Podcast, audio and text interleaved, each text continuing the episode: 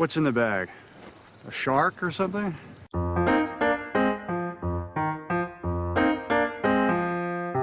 Put the bunny back in the box.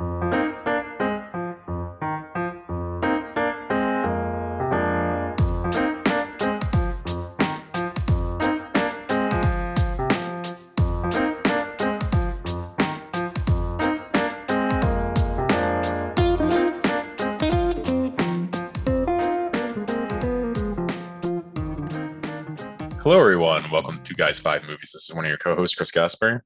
This is Frank Pelican. You are listening to the Quick Cage, and Frank admitted to me before this started that I was right about something. So this makes me super excited for this episode. So, Frank, what the Cage movie are you going to tell us about tonight? So let's talk about what you're right about first. Okay. Um, you've been making the obnoxious claim for the past like two months that I'm painting myself into a corner Mhm. Um, with what's left, and I may be in the corner at this point.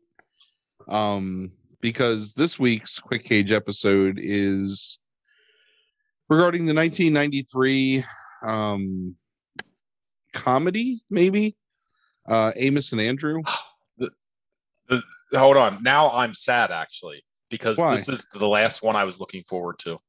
Oh, so this is You're not- it. This is it for me. You're not looking forward to Captain Corelli's mandolin?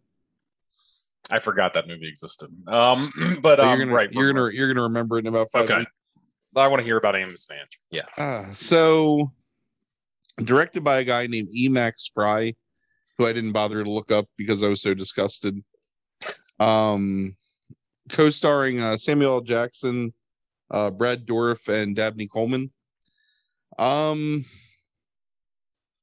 maybe one of the most casually racist movies ever filmed.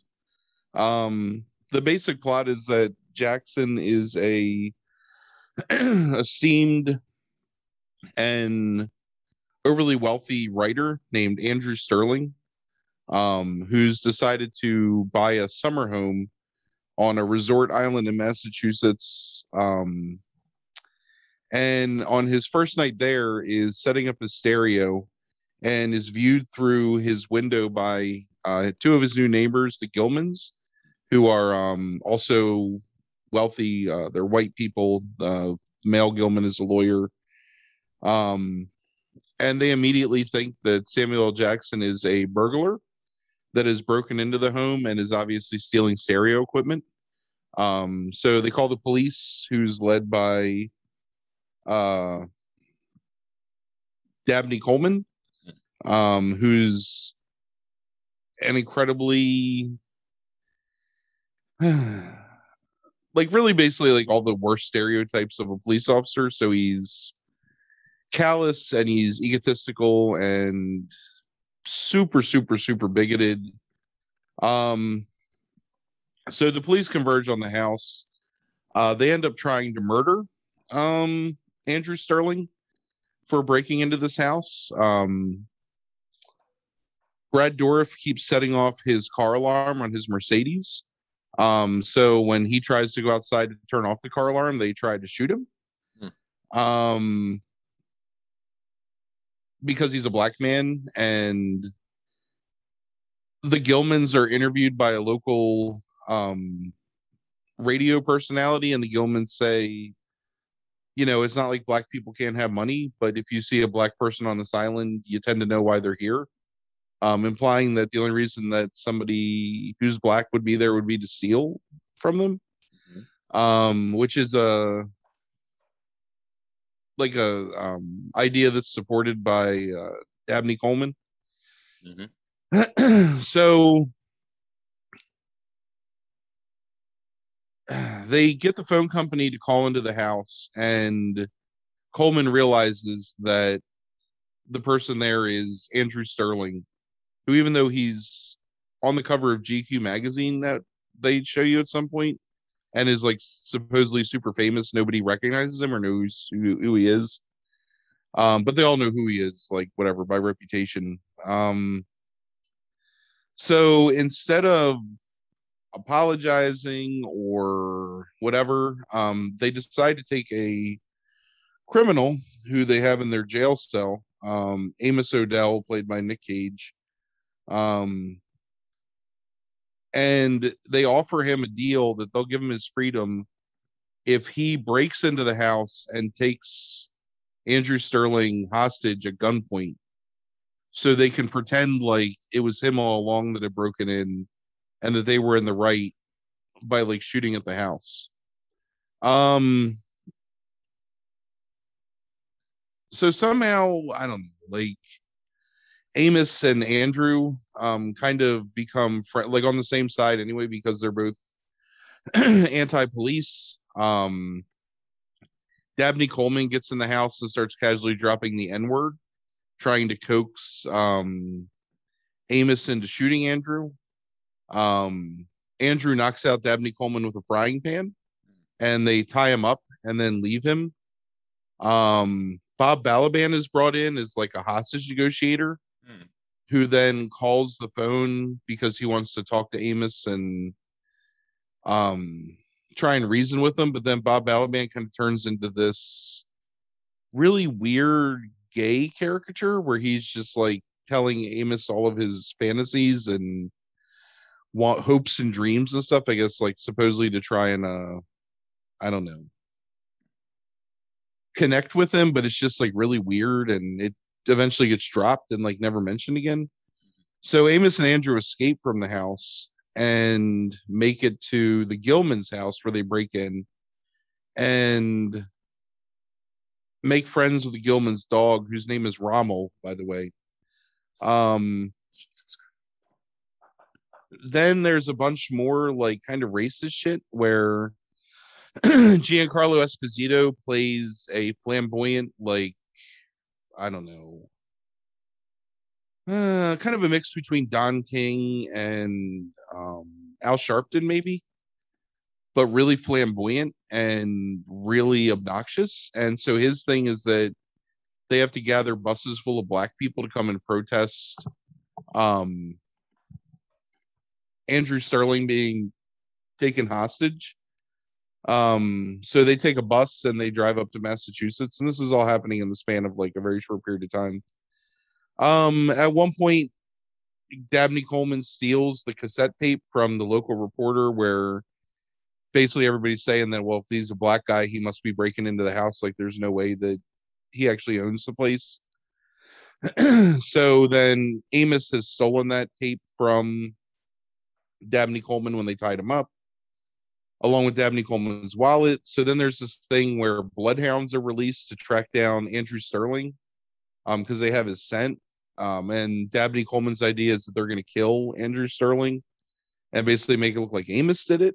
Um then the Gilmans come back and at, so Amos and Andrew are rooting through their house and they find a bunch of like sex toys and like strap-ons and dildos and stuff and so it's like the white couple is this like these super freaky people or whatever that are into like freaky sex. Um, so then there's a bunch of in I don't know. Anyway, the end result is uh Amos and Andrew steal the Gilman's car and escape. And Amos drives Andrew to meet his wife because Andrew's wife was like moving up in a couple days. Oh, I'm sorry. So all the black people that are up there protesting, they all have flaming torches. Um, and they inadvertently catch Andrew's house on fire, and then they're like, "Oh my god, like we can't get blamed for this," and they run away, and that's the end of their tale. Um, That's and in the end, Andrew's with his wife and he's happy, and Amos is saying he's going to drive into Canada because that's always his thing is he wants to go to Canada. But the last shot is him driving south towards New York City because he's an idiot. Um, and that's Amos and Andrew, man. that's worse than what I imagined. So I think I've only seen two scenes like from this movie at some point, like in my youth, and that's it. So this is this is that sounds that sounds worse. I don't know if now that I hear you say this in 2021, it sounds worse. So this is a movie like what's that one Samuel Jackson movie where he's the cop that lives next door to the couple and Oh, something damn drive or something like that? Um, yeah, I can't, I can't remember the name of that movie like off the top of my head, but um, oh, it's right around this time, I think, or I mean, like Watch 10, no, it's like ten years later. Yeah, yeah. Well, watching this movie in 2021 is intensely problematic for a number of reasons. Mhm. Um, number one, it takes a very like omnipresent problem in our modern world and makes like light of it. Yeah, So Dabney Coleman has no comeuppance in this movie necessarily. Like they use his wallet to give the dogs his scent, basically. So then like the bloodhounds are chasing him. But in the end, like the only thing is, is like he might not get elected sheriff again. But there's also no, it's not like he's fired or arrested or anything. right. So he's basically allowed to attempt murder on two men, break the law in numerous ways, destroy the man's house. And that's just, you know, it's just cool. Like it's fine. They make a, they try to make a lot of points about like inherent bias and racism and whatever, Right. but everything comes with a punchline or like a slapstick gag. So it's just really like super So is, are they taking like the Matt Parker or Trey Stone, Matt Parker, or whatever the fuck their names are? Like, the, is are they taking that approach of where they think they're going to make fun of everything? no, no, No. It's just that. It's just basically that we don't respect black people in this country and white people are willing to murder black people with no provocation. Ha ha ha. I guess. Right. So and I tried to I tried to like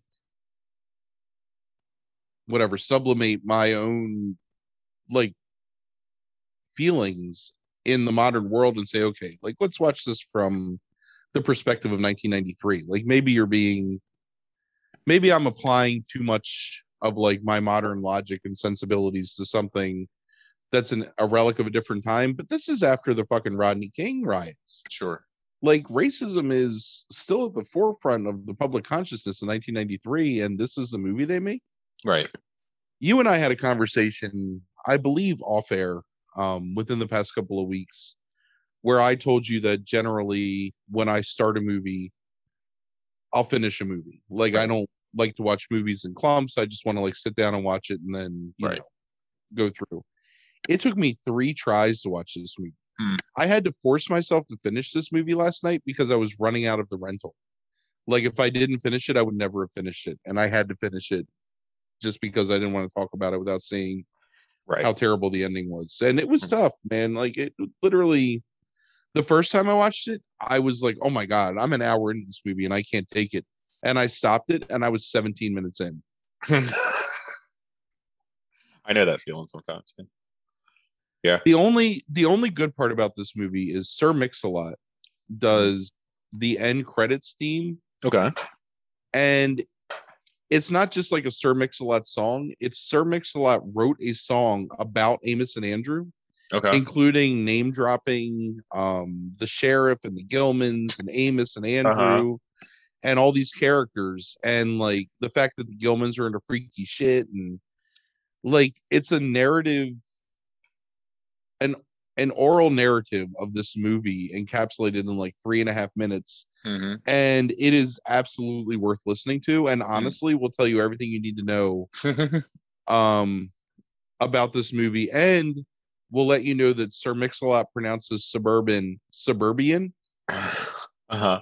in a very distinct like that eye is like super super accentuated. Suburban nightmare. And that, that- I I I would assume That's- that's the name of the song is suburban night suburban nightmare. That um that's a good get in 93 like i mean that's like you know and i'm assuming they're filming this in 92 yeah it comes out in march 93 so they were filming in 92 that's at the height of baby got back. Like they get sir mix a lot to do this song. Yes. And honestly, so it, it starts playing, and I'm like, man, they actually got somebody with like some talent because I didn't recognize his voice at first. Um, so it made me sit through the entire credits to see um who had recorded the song, which I guess I could have just done by like looking it up, but I wanted to actually listen to the whole thing as it uh as it unfolded, and I was I was not disappointed. Aside from like how super disappointed I was with the rest of the movie. Like, look, man, I can't even tell you how. I mean, it's ah, it makes fun of like poor people, and it makes fun of black people, and it makes fun of white people being super racist towards black people. That's what I'm asking you. Is it that South Park approach where it's just making fun of everybody? It's Or is that what their attempt was? Do you think? I, I mean, this is pre South Park, so I don't know. Like, Yeah. not I, I I don't know what their attempt was. If that was their attempt, they failed miserably yeah. because sometimes they try and like lend an air of gravity to the situation. Mm. But then it's like I swear to God, it's Dabney Coleman just dropping the N word, and like the whole movie Mm. implodes. Like it's crazy. I don't know, dude. It's I've watched a lot of really bad Nick Cage movies. Like a lot. Right. And this is what like a hundred and I don't know. Who even knows like what, number I'm on. Here, I think this is like 85 or something like that. Yeah. Nah, it's gotta be more than that. No. Dude, we're on like episode 85 right Tell me that we're on episode 85. I don't think you number these things right. now. What? It's gotta be more than 85. no. No. He's only got like 100, he's got 112 movies. I don't Well, have, some of them don't count, Frank. Yeah, but some of them do. I don't have 20 movies left to watch. No, you don't. We have after this, we have six episodes because you're wrapping eight of them into one episode because of the voice work. Let me count these fucking shits right now. What, Frank? I got it all in front of me right here. Like I got, I, I got, I got a damn document here with everything listed. I don't trust you as a chronicler or whatever. Anyway, this is maybe one of the worst. Um, yeah.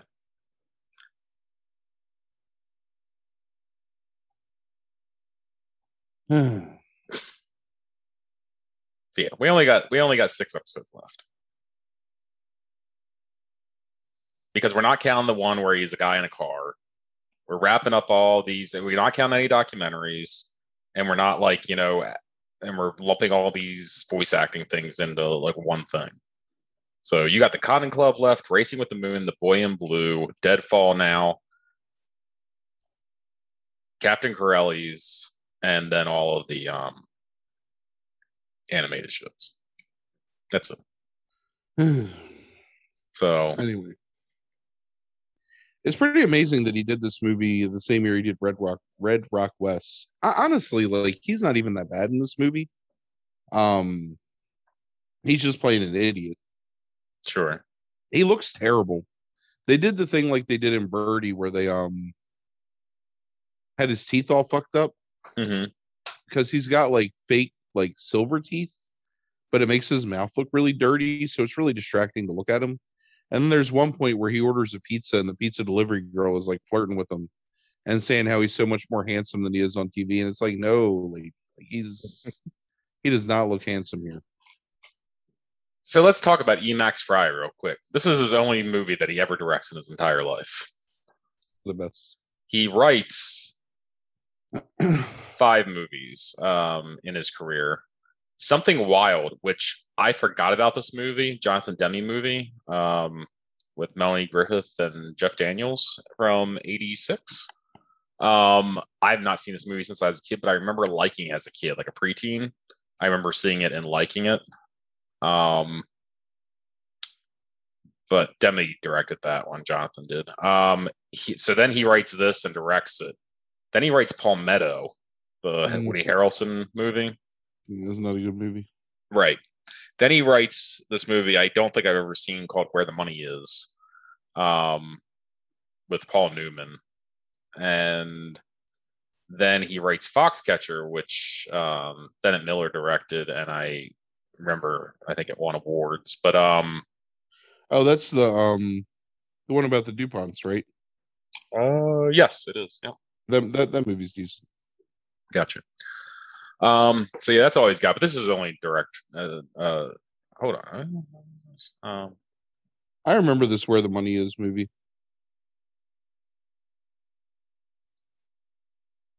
This was right before Frankie was born. So where was I? Where would I have been working? April of 2000.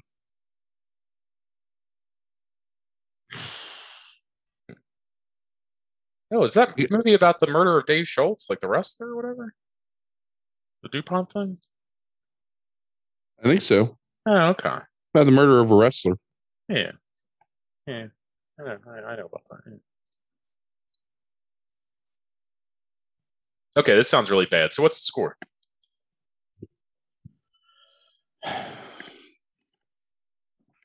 I mean, can I give something a zero? Is zero an acceptable score? Sure.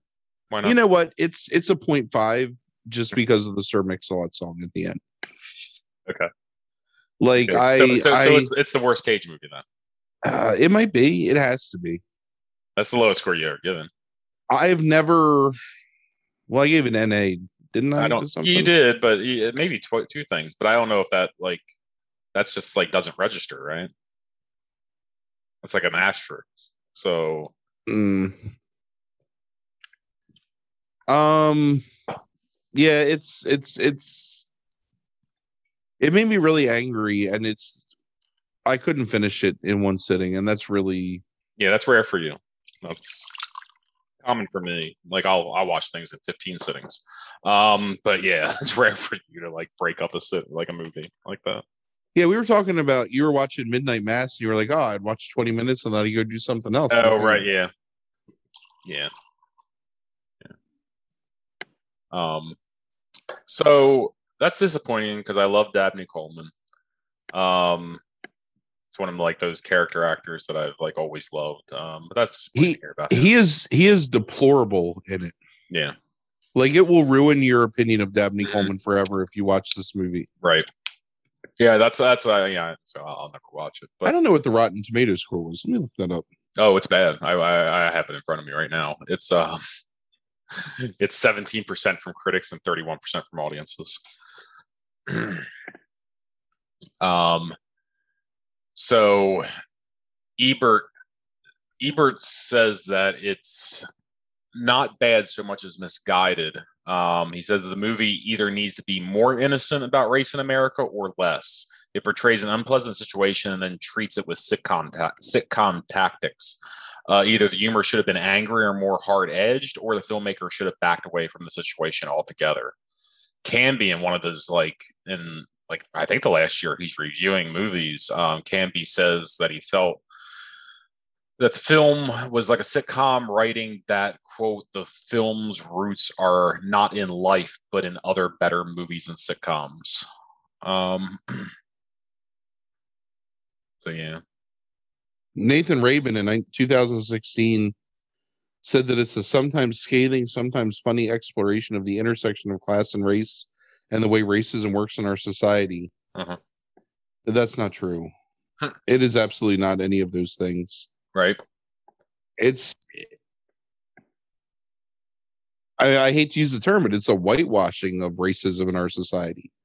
yeah It's like no matter what, like ah, it can all just be washed away by a joke.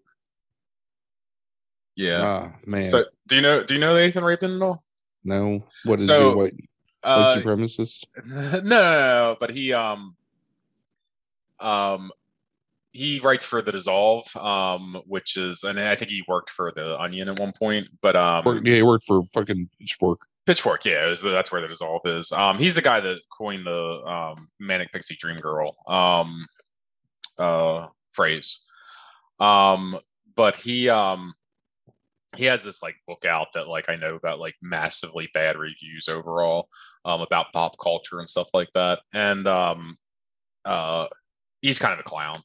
So like I mean you, what you just read there like about that dude is um is exactly like kind of like the dissolve like slash pitchfork like style of things of like finding some new view on something after all these years or like this like re-examination but like trying to but he's basically trying to like say that like I you described the movie to me and I know you well enough about the way that you describe things to know even if you weren't in detail I know what this movie was based on what you just said and like it's not about intersectionality, which is what I think he's probably trying to argue there um, at all. Like, um, and he's trying to make it like seem like it's something better than what it is, or more impactful or philosophical than what it actually is. Um, it seems like it's just a fucking joke um, of a movie that is uh, really offensive.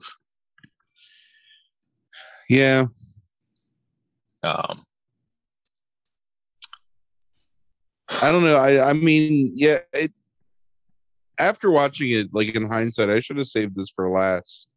so the last movie could have been like the worst movie. the worst movie, eh, whatever. Yeah, yeah, don't, you don't need to worry about that. So I couldn't um, I couldn't marinate on it anymore. Like I like sure. I I had I had I almost I actually almost texted you last night and was like, hey, you just want to do the fucking quick cage now right, so I can like take advantage of this anger. right. Um, have you seen this picture yet? Oh yeah, I've seen all of that. You seen all the pictures? Okay. I don't know if you've seen that exact one because that's my favorite one out of all of these um, pictures. Um,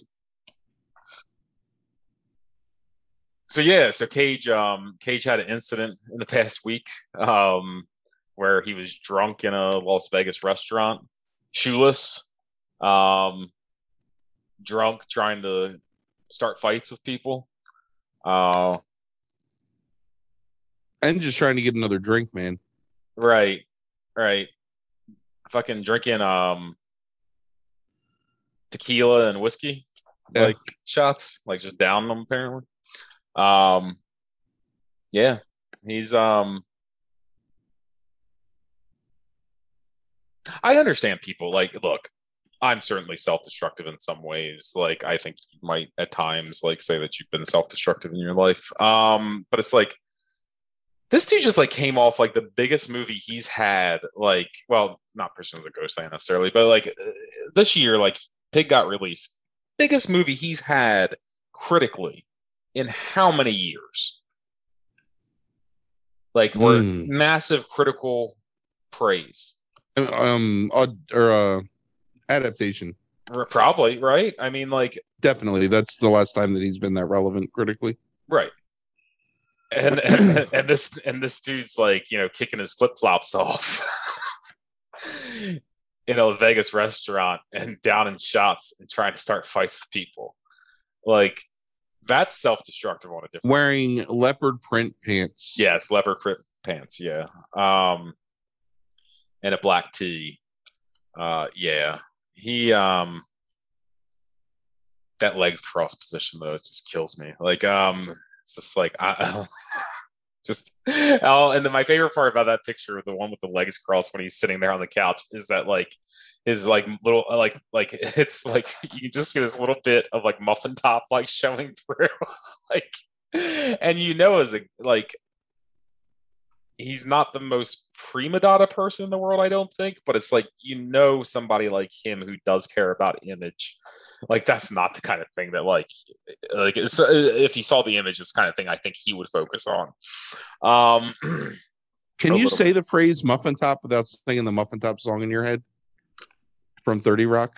no, I, I automatically every time I say muffin top now, I think of um uh James Krasinski or It's whatever. all that low, whole grain, low fat. I know you want a piece of that, but I just want to dance. Yeah, it's just like um I can't ever if I see anything about Janis Joplin ever like online, I can never not think of Janie Jimpler or whatever.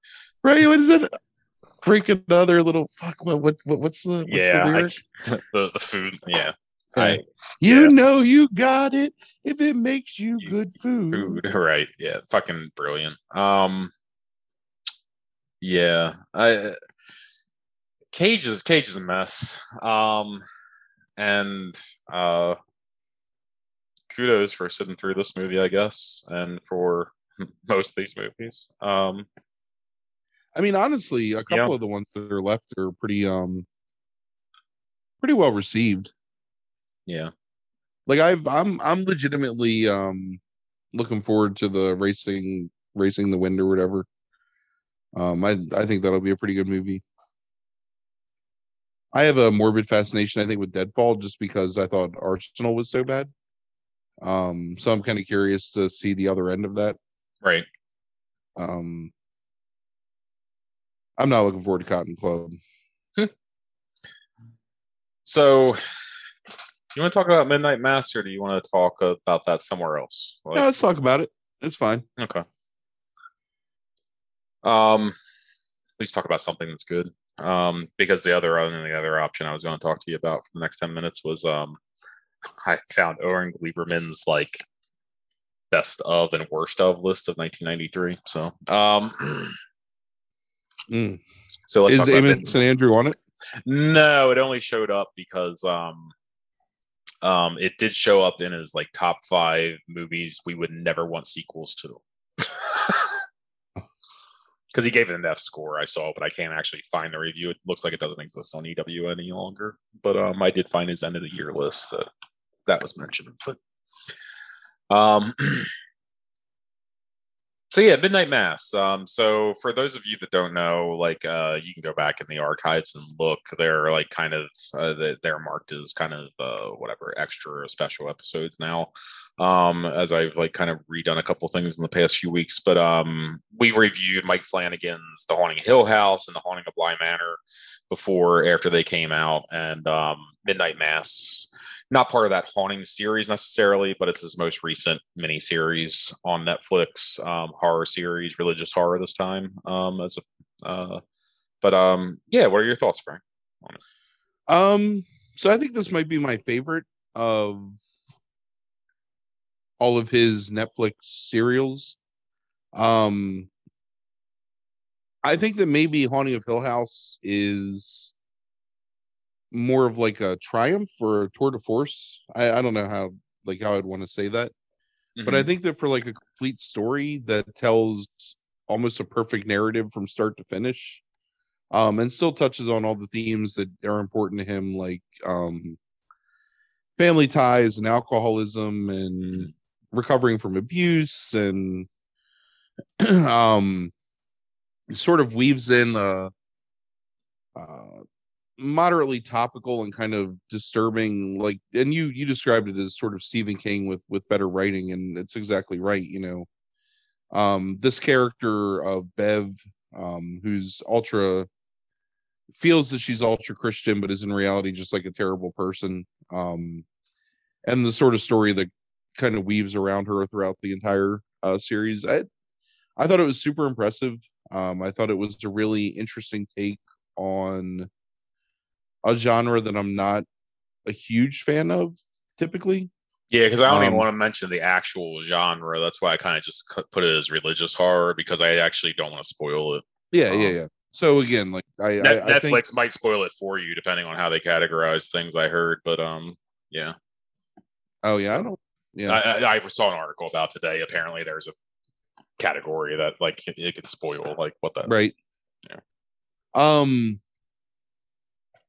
incredibly solid and impactful performances from all the principal yes and supporting characters um in particular uh landry jones from fucking friday night lights or whatever um i can't remember that dude's name zach something um, um Zach Gilford is is is his name. Yeah. Um, he's and he played um, he was Matt, right? Matt Sarah Sarah Sarah. Matt Saracen, right Yeah. landry landry's best friend That's yeah. That's the other fucking fantastic guy. What's his name? Um, yeah, clemens yeah, Jesse that him? Plemons. That's married. Yeah, Right. married to Kirsten Dunst. Yeah, yeah. Um, like yeah, fucking phenomenal character actor. He's like the new Philip Seymour Hoffman to me almost. Jesse Matt Plemons. Matt Saracen, you're right.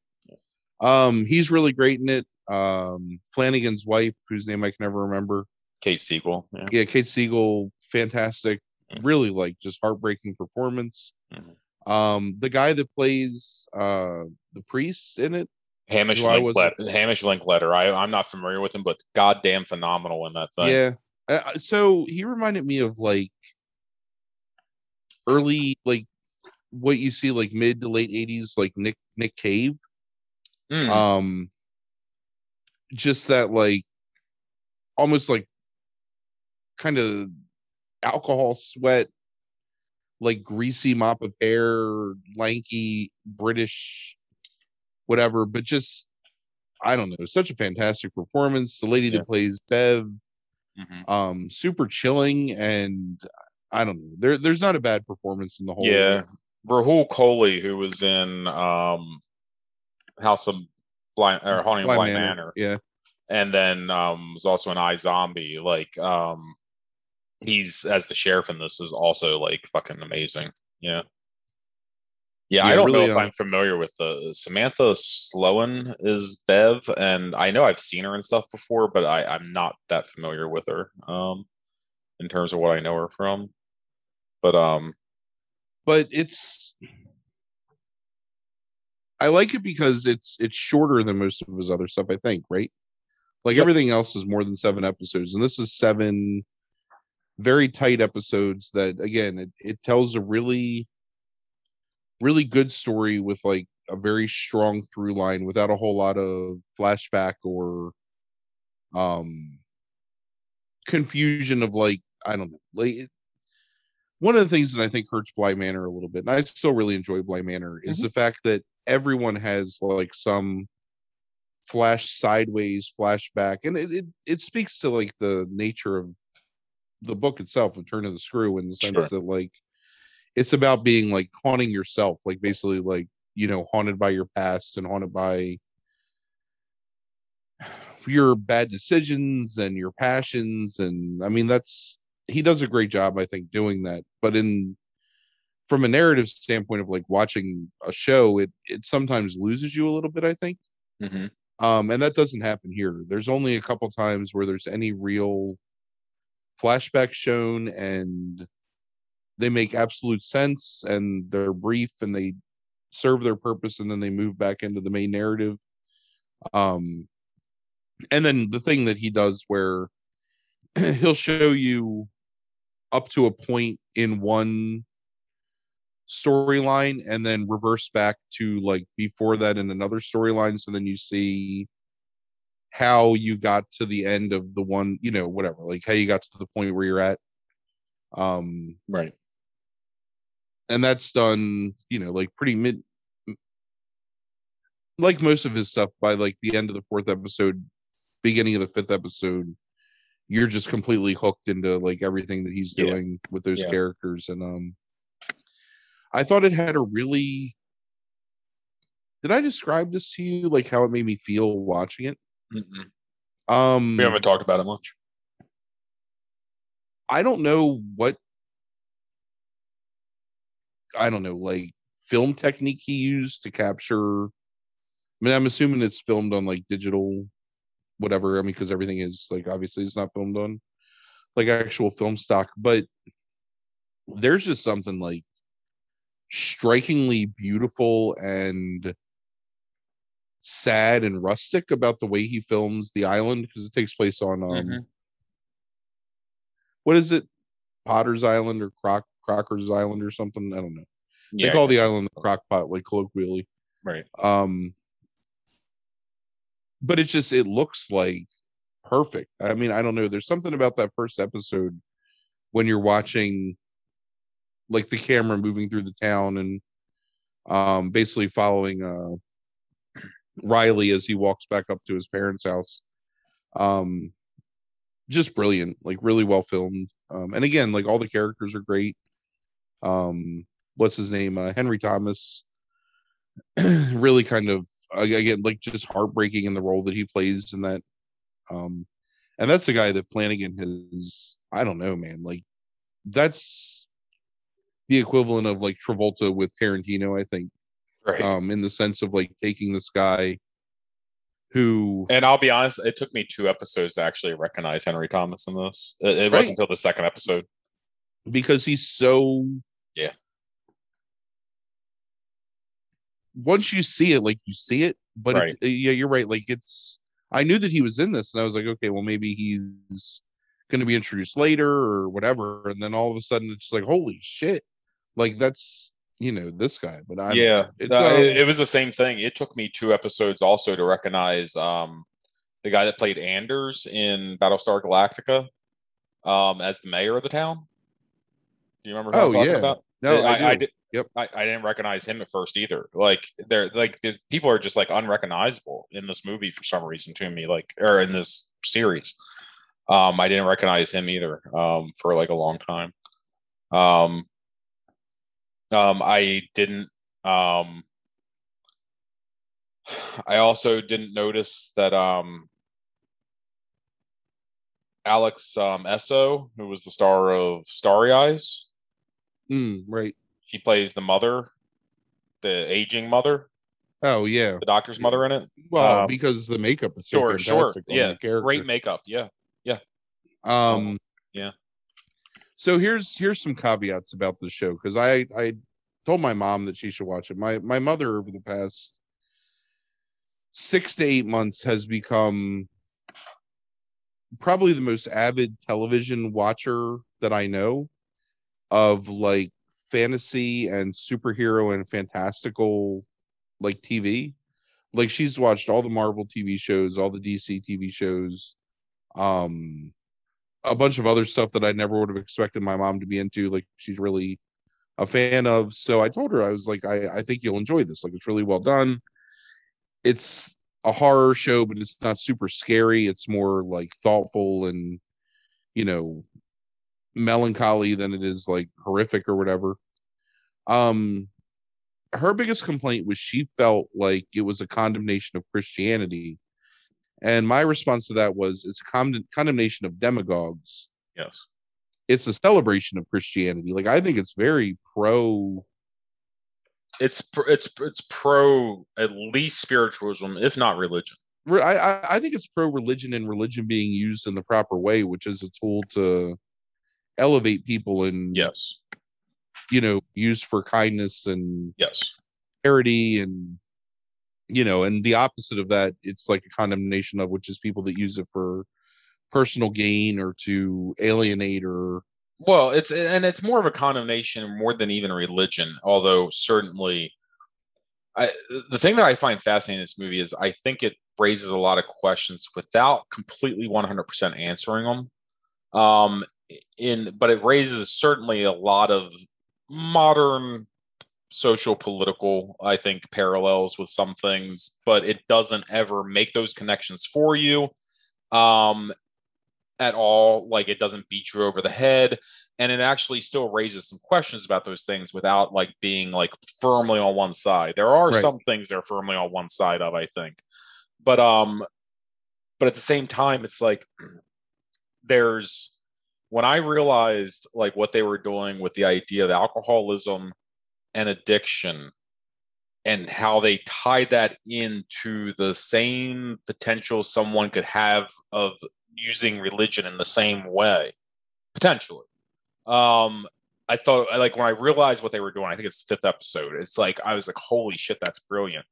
And then the idea that you can ignore things like ignore truths ignore the obvious or manipulate your own religion right to satisfy what you want to believe. Um, I think those are all valid questions, no matter where you fall on a social or political spectrum whatsoever. I mean, um, so I, I, I didn't see it as con- condemning religion. I didn't see it as condemning even like necessarily.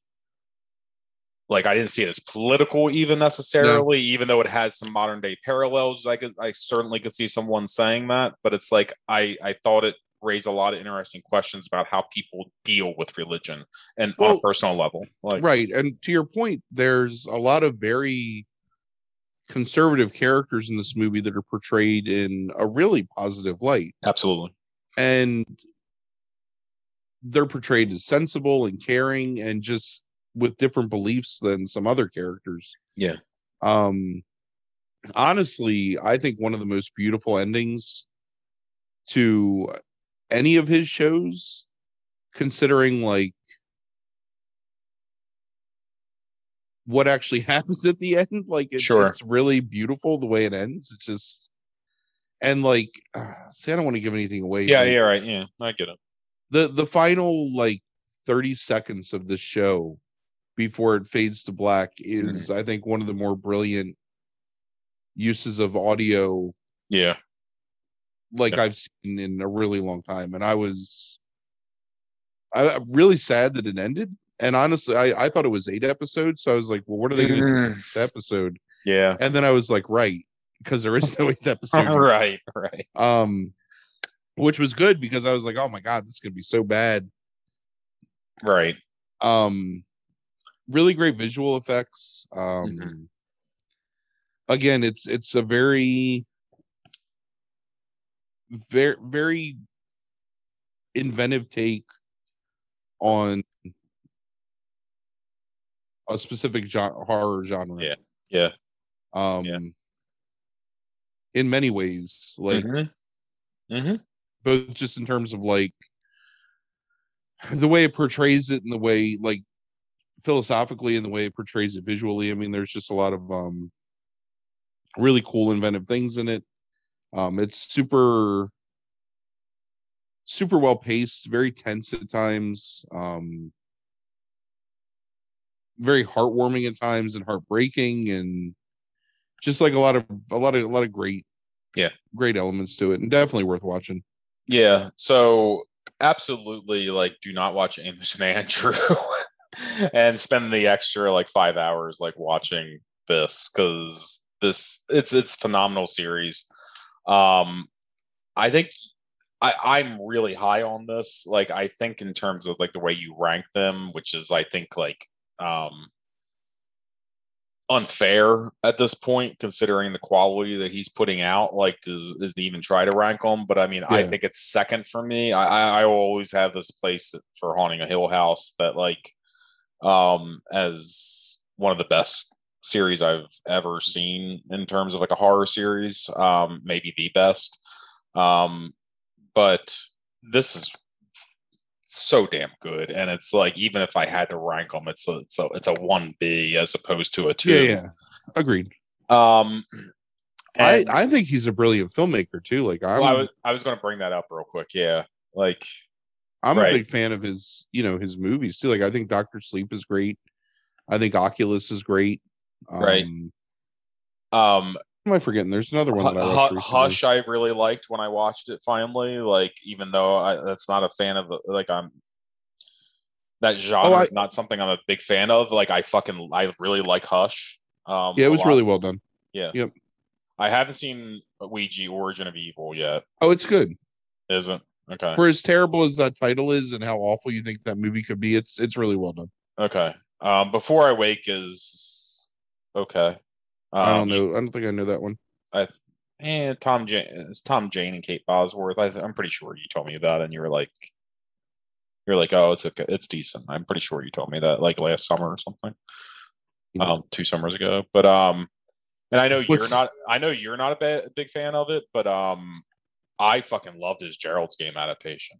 Mm, uh, I you know I, I just don't like Gerald's game in general. So Yeah, I, I thought it was like one of the better movie adaptations of King that I've seen in quite a long time. Um, and it's like they they worked on that movie. Like people would try to adapt that movie in a screenplay form for years, and couldn't do it because they thought it was like unfilmable. And this guy like fucking just nails it. Like I think like for for a book that's that complex to do. Um, like this this I would easily say like that just in terms of like what he's produced so far, he has to be like to me like the top horror director in the game right now.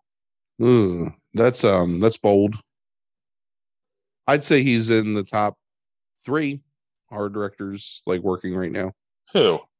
I'd I'd With put with one or two movies behind their name? I mean yeah I'd put Ari Ari Aster and um, Robert Mhm. Eggers in the Mhm. same category as him. uh, sure, but I, not as prolific yet. I mean, True, true.